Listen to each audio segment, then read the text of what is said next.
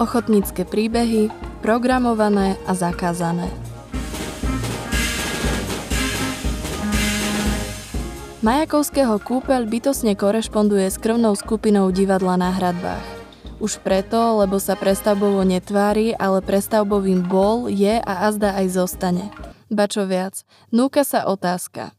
Bol Majakovský taký geniálny prognostik, alebo len my sme takí neschopní, že sa nedokážeme vyvarovať neduhov a nerestí, ktoré ruský burlivák už pred vyše 50 rokmi satirickými šľahmi odsudzoval. Kúpeľ je pre nás takmer ideálnou textovou i scenickou matériou.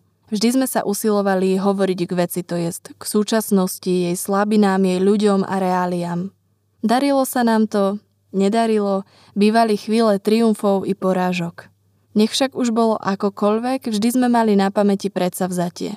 Nepodľahnúť konjunkturalizmu, uchovať si svoju divadelnú tvár, jednoducho nesklamať.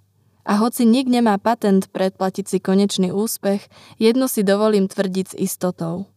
Voľbou kúpeľa sme, keď už nič iné, zostali verní svojmu ochotnickému krédu. Napísal o inscenácii režisér kúpeľa Ladislav Péchy.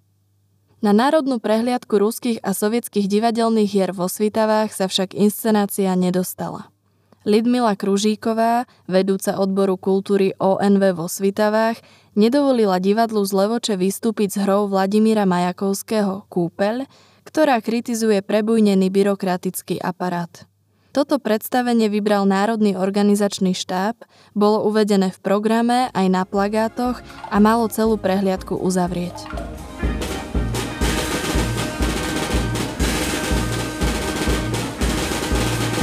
Počúvate podcast Národného osvetového centra Ochotnícke príbehy, ktorý sprevádza výstavu Divadlo väčších možností.